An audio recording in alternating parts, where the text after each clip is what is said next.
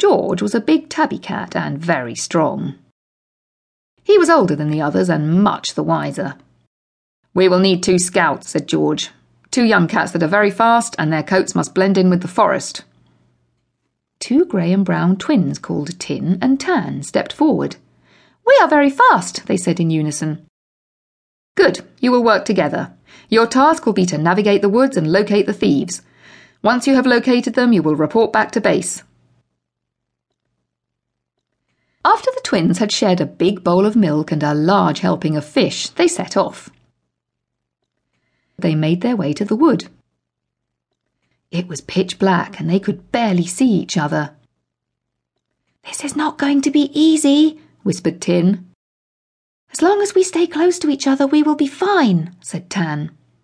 Very slowly they walked on. They found themselves walking down a steeper incline, and the undergrowth started to thin out. We must be very careful now, whispered Tan. As they moved on, they heard an owl hoot three times.